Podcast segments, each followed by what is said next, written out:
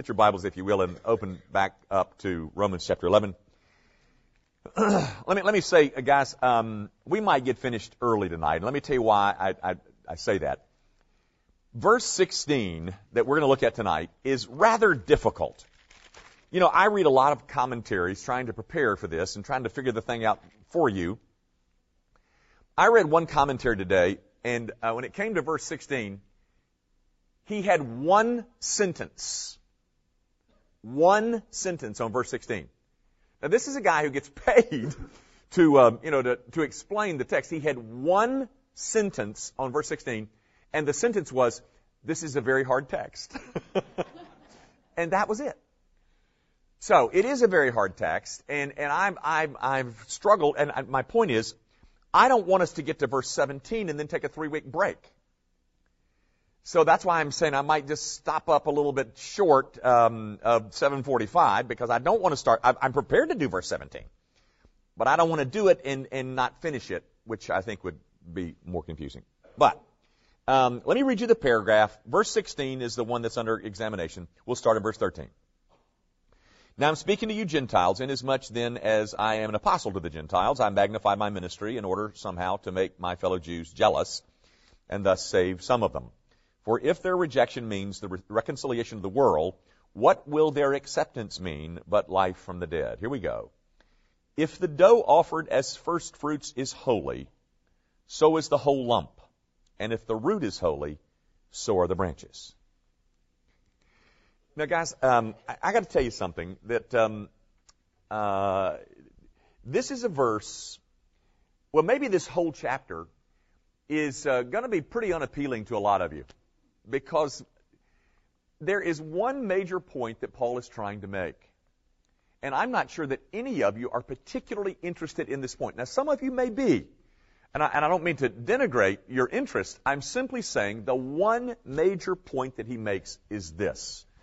God, oh gosh, God is not finished with Israel yet. That's, that's the point. That's it. That's the point of chapter 16. Now, now you do get a little bit of uh, insight as to the methodology of the Apostle Paul. Because, for instance, he opens the chapter, um, um, chapter 11. I ask then, has God rejected his people? And, and, and to address this question, the first thing he says is no. That's his first argument in verse 1. The rest of the chapter is an, is, is his adding to this no. What he is doing is adding, point, uh, no for this reason, no for this reason, no for this reason, no for this reason. now guys, that, that is a part of, uh, I don't know if that's interesting to you, but let me leave you with a big word that will make it worth your coming maybe. That's called ex epigetical. Um, what, what you have here is the argument. This is the argument. Is God finished with Israel? No. No, He's not. And so that's his first answer, and then he, he begins to expand his argument. He begins to, to um, uh, broaden his, uh, his argument to include other things. But basically, all he's trying to tell you is this. God is not finished with Israel yet. Now, um, th- that's what I'm saying. I wonder how many of you are really particularly even interested in this. I will say, uh, I said this when we started in chapter 11. If you are interested in eschatology, you are interested in this.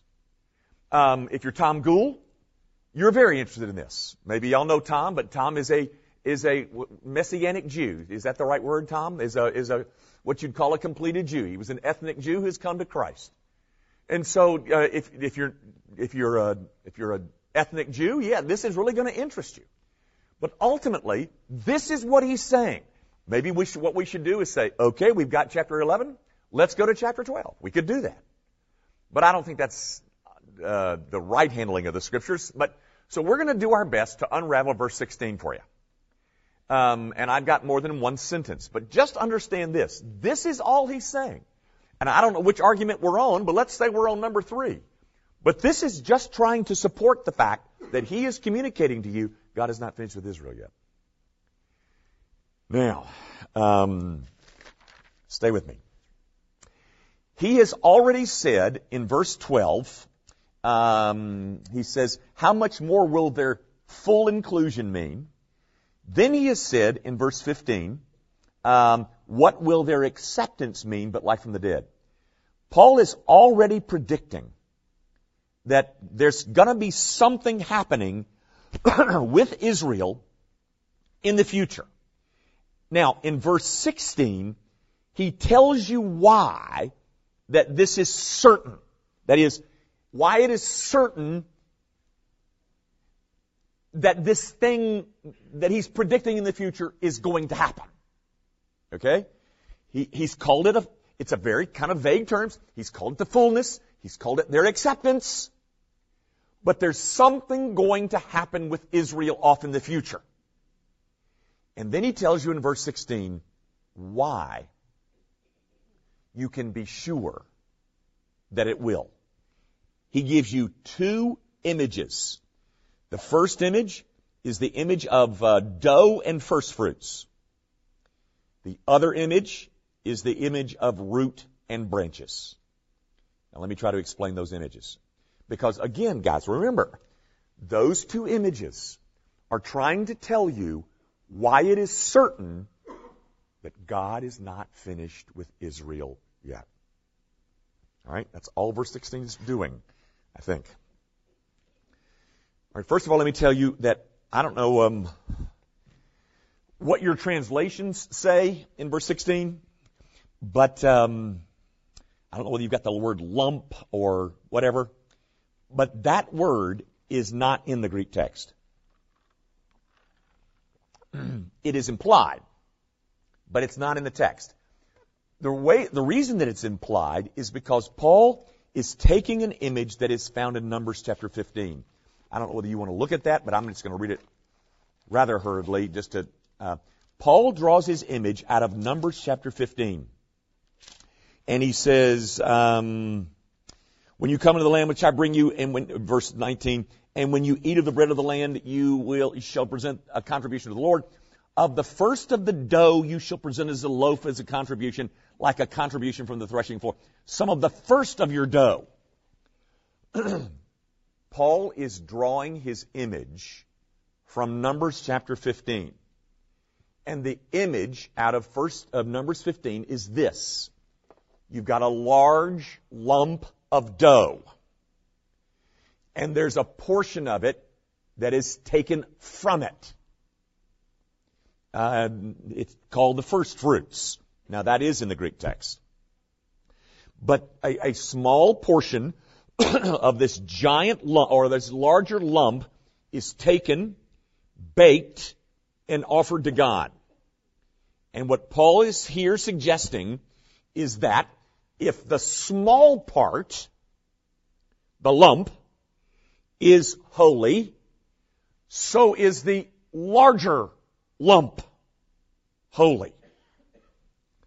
Because the lump that's taken out of the bigger thing is holy, that means that the bigger thing is also holy.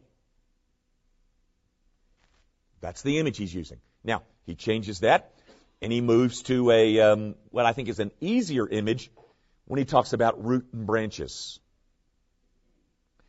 It's easier because you and I can see that there is an organic relationship between a root and its branches. Um, they, they share, that is, root and branch share the same nature. So if the root is holy, so are the branches. Look at the text again. If the dough offered as first fruit is holy, so is the lump. And if the root is holy, so are the branches. You see, that's what he's doing. Now guys, let me, let me make this distinction real quick. Using the word holy, he's using it in the whole sense that it's normally to be thought of and that it is set apart. Not that he's suggesting there's some kind of moral purity to it. But he is simply saying, if the, if the root is set apart, so are the branches. If the lump is set apart to an holy use for God, so is the first fruits off of it. So Paul is arguing this way. If that piece of dough is set apart to God's special use, then God has said he will regard the whole lump in the same way, in the same light. That is, as being set apart. The nature of the root determines the nature of the branches. Now, now the hard part starts.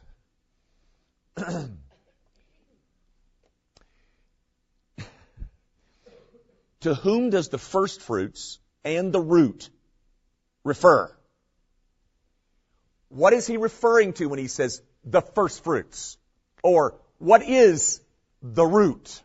Now guys, I'm going to give you my best guess. And I'm going to back it up.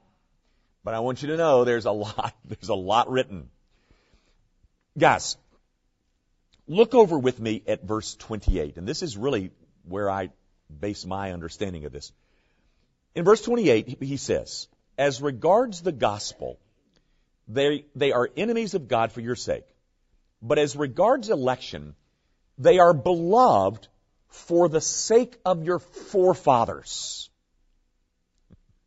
Now guys, here's what I'm saying. The, the, the, the lump out of which the, the, the, the, the first fruits are taken is a reference to the whole patriarchal system. That is Abraham, Isaac, and Jacob. When he changes that to a singular root, then his, his reference is to Abraham. And I'm basing that because of what, something that he says in verse 28. It's for the sake of the forefathers. Now there's one other piece of argument that I've got, and I, and I hope that that will help you. Um, Go with me to Isaiah 51. Because he does, uh, Isaiah does something like this in Isaiah 51. He says in Isaiah, Isaiah 51 1, Listen to me, you who pursue righteousness, you who seek the Lord. Look to the rock from which you were hewn, and to the quarry from which you were dug. Look to Abraham your father now, in that image in Isaiah 51, Abraham is the rock from which Israel was hewn. It's the same kind of image that you find in Romans 11:16. There is a root that is holy, Abraham. From that root sprung things that were called branches, and they too are thus holy because they share an organic relationship with the root. Now, guys, um,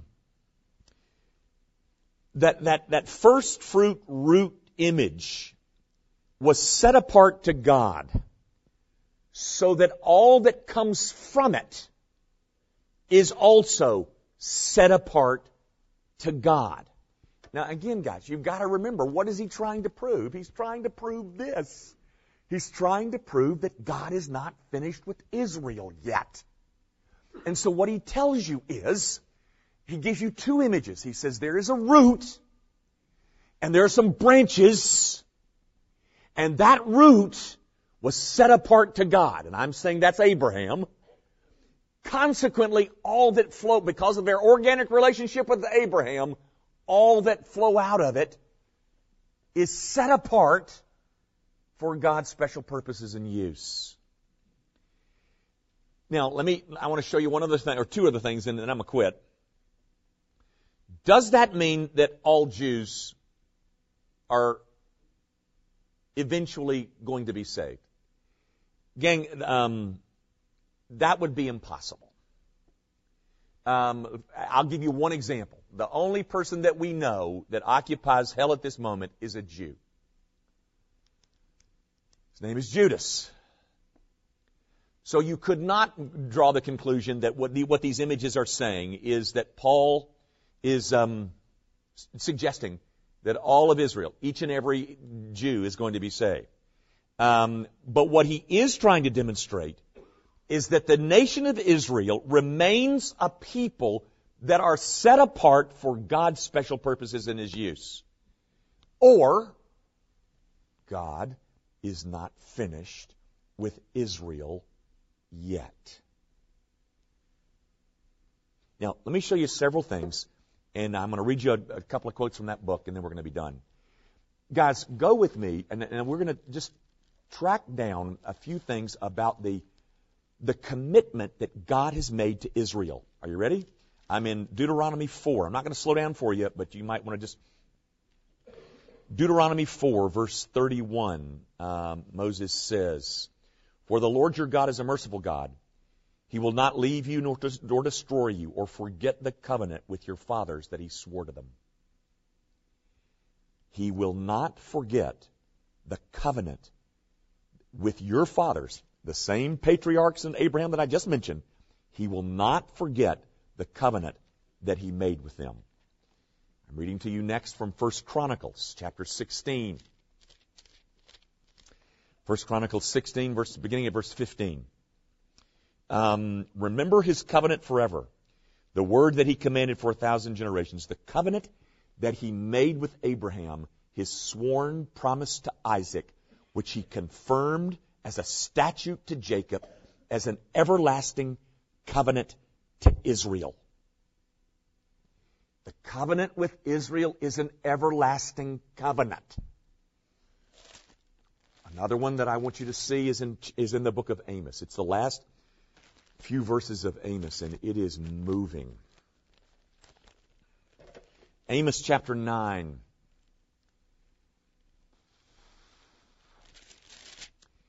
Verse 13.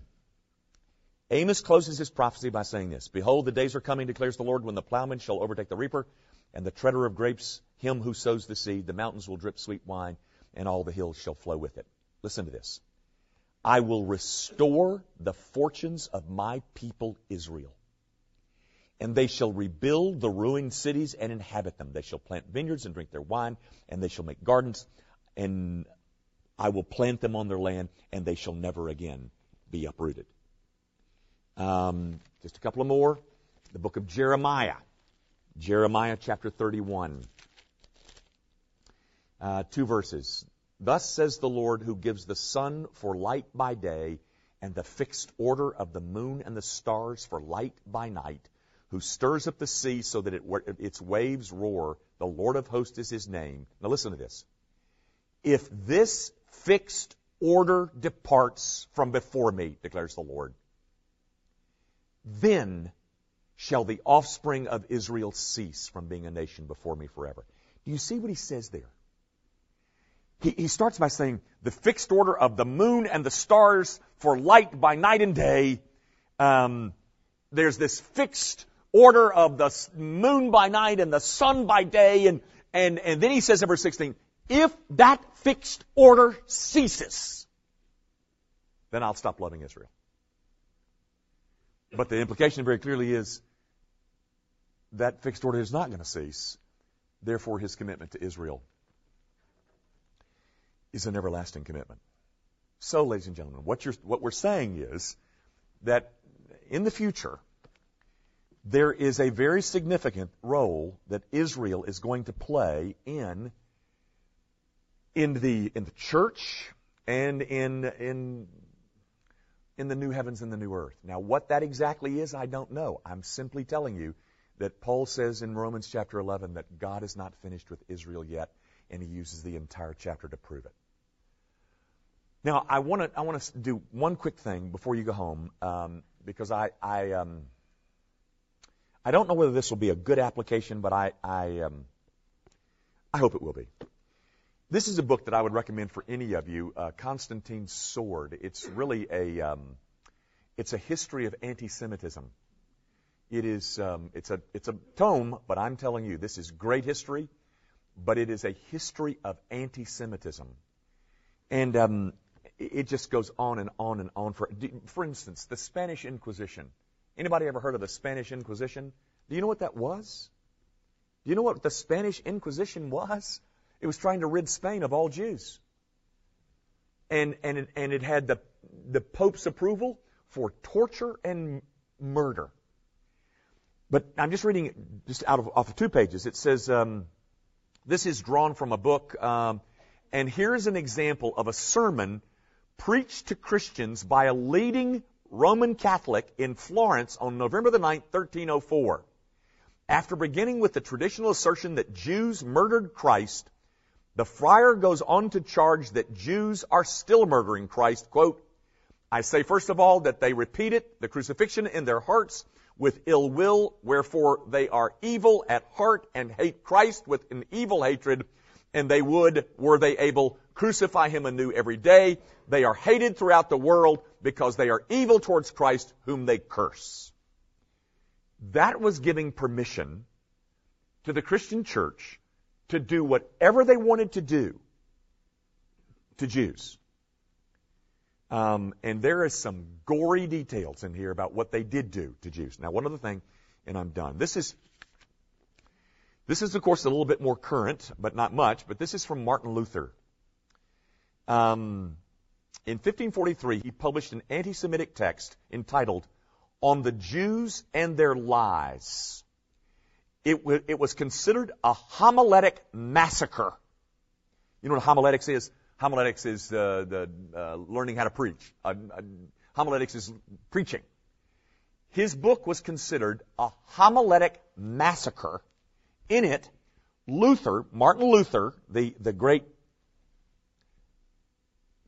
author, humanly speaking, of the Protestant Reformation, Luther advocated the burning of synagogues. Jews, he said, should be forbidden on pain of death to praise God to give thanks, to pray, and to teach publicly among us and in our country. I mean, it's just, it's just, there's tons of that stuff in here. But here's my point, guys. How could you possibly hold on to positions like that if you understood what Paul said in Romans 11?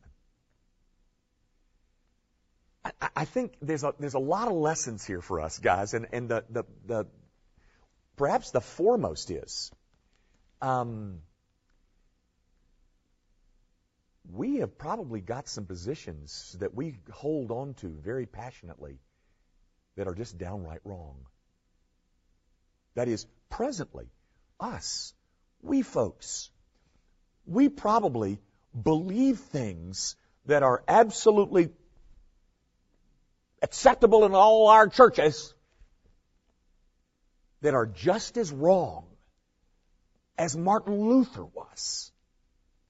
That's a scary thing to think, ladies and gentlemen, that, that the church could have gotten that so wrong when they had access to this book too. There were people studying, surely there were people studying Romans 11. Um, I think it ought to be a warning to us. Um, one of my heroes is a guy by the name of John Calvin. And John Calvin said, No man, no man has it over 70% right. So you think you got it all down? You probably don't. And you think your preacher's got it all down? He doesn't either. So hold on to what you hold on to with a real grace and charm about it that's why one of the things one of the things that prompted me to preach what I preached on Sunday morning is that all of our theological positions must ultimately lead us to doxology, or we're holding it wrong. So, here we've got very clear statements on the part of Apostle Paul, I think, that God is not finished with Israel yet, and yet the church wanted to burn them. The other thing I'll say, and then I'll quit. Um, guys, there there are two major brands of um, of racism. I mean, maybe I should say two major brands, at least in the in the South. I guess I should limit that. The one has to do with the black-white issue. The other has to do with anti-Semitism. Um, I have a good friend who I went to college with, and um, he's still a good friend. He's still in the city. And um, he and I get along famously. But he will tell you of the anti Semitism that his children have faced at some private schools in this city, how his son's car was um, defaced with some kind of paint or something saying, Go home, Jew. I just wonder how any Christian could ever possibly have any trace of anti Semitism in him if he read Romans 11. If nothing else, ladies and gentlemen, might Romans 11 put to death any trace of anti Semitism that we might be guilty of? Let's quit. Our Father, I do thank you for your word and pray that it will um, be useful to your people, that you will help us understand it and know that we are limited, that we are um, that we are broken people ourselves, that we're prejudiced, that we bring our own biases um, into our study. So, by the power and might of the Holy Ghost, would you lead us, O God? Would you lead us to the place where we hold on to our truth with real grace and mercy and charm? Always being ready to be taught, always being teachable, always eager to know more and to study harder so that we might find ourselves approved workmen in the kingdom of Jesus Christ. Lord, um, I do pray that you will protect me and my family and this congregation as we are apart. I pray that you will bring great um, spiritual blessing among us. Lord, this is a, a, a very hard time for a whole lot of people. And I, I pray that in the midst of this pain, that as you put your fingers on our idols, that we might find ourselves, that we might find the delight finding our worth and our identity and our value in the knowledge of knowing that we are in union with Christ. And that is enough. We pray it, of course, in Jesus' name. Amen.